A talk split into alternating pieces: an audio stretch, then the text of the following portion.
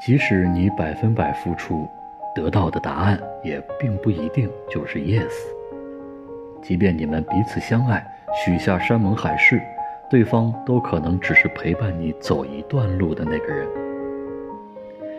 即便你曾经以为自己会为爱甘愿卑微到尘埃，也有可能随时迎来压倒自己的最后一根稻草。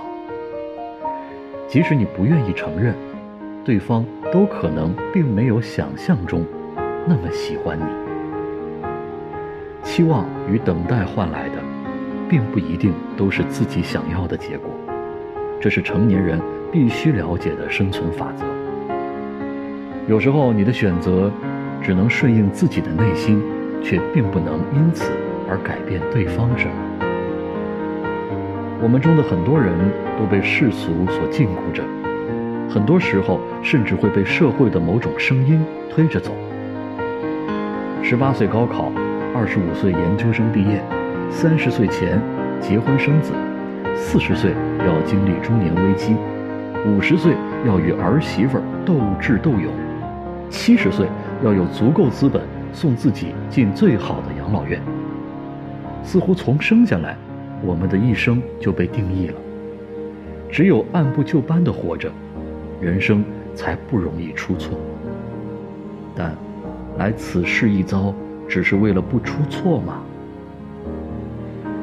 其实年龄很大意义上就只是为了记录时间而已，并不能成为某个时间段的任务标签。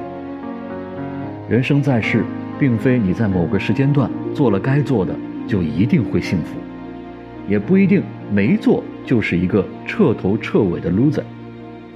最快意幸福的人生，不是被社会亲人绑架，而是完全沉浸在享受人生这场旅程的各种体验，无论是好的还是坏的，都当成一种经历。最终，这些经历和成长，才能真诠释一个人精彩的人生。从出生到离世，我们大概无一能避免的一件事儿，便是迷茫和焦虑。但这也促使着我们不断经历、不断思考、不断开启人生中新的旅程。有些成长只有经历了才会懂得。阚清子经历过与男友的分分合合，也曾百分百付出、迷失过，但最终她终于想明白，爱不是无条件的爱，而是我们彼此知道对方想要的是什么，所以一起付出。彼此给予。倘若有一天彼此发现不适合，那么这个人再爱也要放手，因为这世上的所有不对等关系都不会长久。